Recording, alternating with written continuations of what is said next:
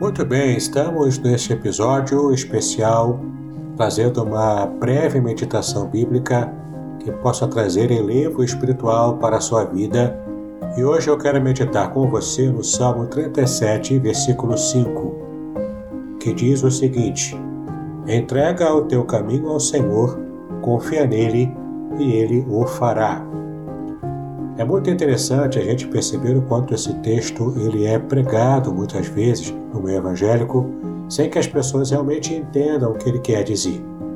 E para que a gente possa entender claramente tudo o que está aqui no versículo 5, precisamos retomar alguns versículos desse mesmo capítulo. Por exemplo, precisamos entender alguns verbos que aparecem aqui no Salmo 37. O primeiro deles está no versículo 3 que é o verbo confiar. E esse verbo confiar, essa palavra, traz a ideia de ter segurança no Deus que você ama, que você serve. No versículo 4 há o segundo verbo, que é o verbo agrada-te, o verbo agradar. Ele se refere a ter prazer no Senhor. Sim, é muito importante que a gente entenda que o Senhor nos ama. E quando confiamos nele, podemos também nos agradar dele, tendo prazer nele porque tudo lhe fará para nos abençoar. No versículo 5, então, temos o verbo principal que nós já lemos, que é o verbo entregar. E nesse verbo entregar nós temos o sentido de deixar rolar, abandonar.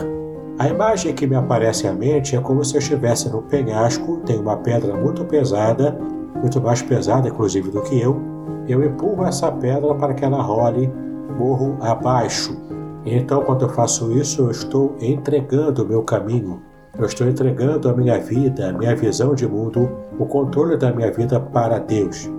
O terceiro verbo que aparece neste salmo está no versículo 7, que é o verbo descansar.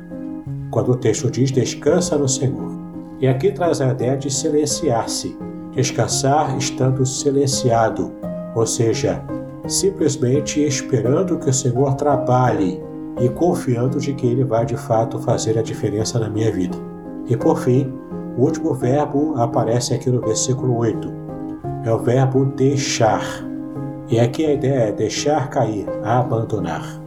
Então, espero que você tenha entendido e aproveitado o significado desses cinco verbos que aparecem aqui no Salmo 37.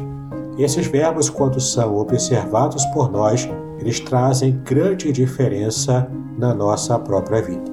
E antes de encerrar então este pequeno episódio, esse episódio especial que vai trazer alento para a sua vida cristã, eu quero então orar com você. Pai querido, eu te exalto por estarmos meditando na tua palavra nesse momento.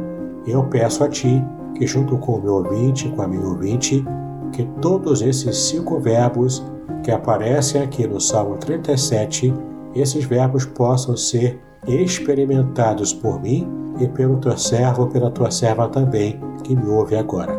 Que o Senhor nos abençoe, nós te pedimos assim, em nome do Senhor Jesus Cristo, hoje e para sempre. Amém. Muito bem, espero que você tenha apreciado bastante o nosso rápido estudo bíblico e meditação para esses dias difíceis que vivemos aqui no ano de 2021.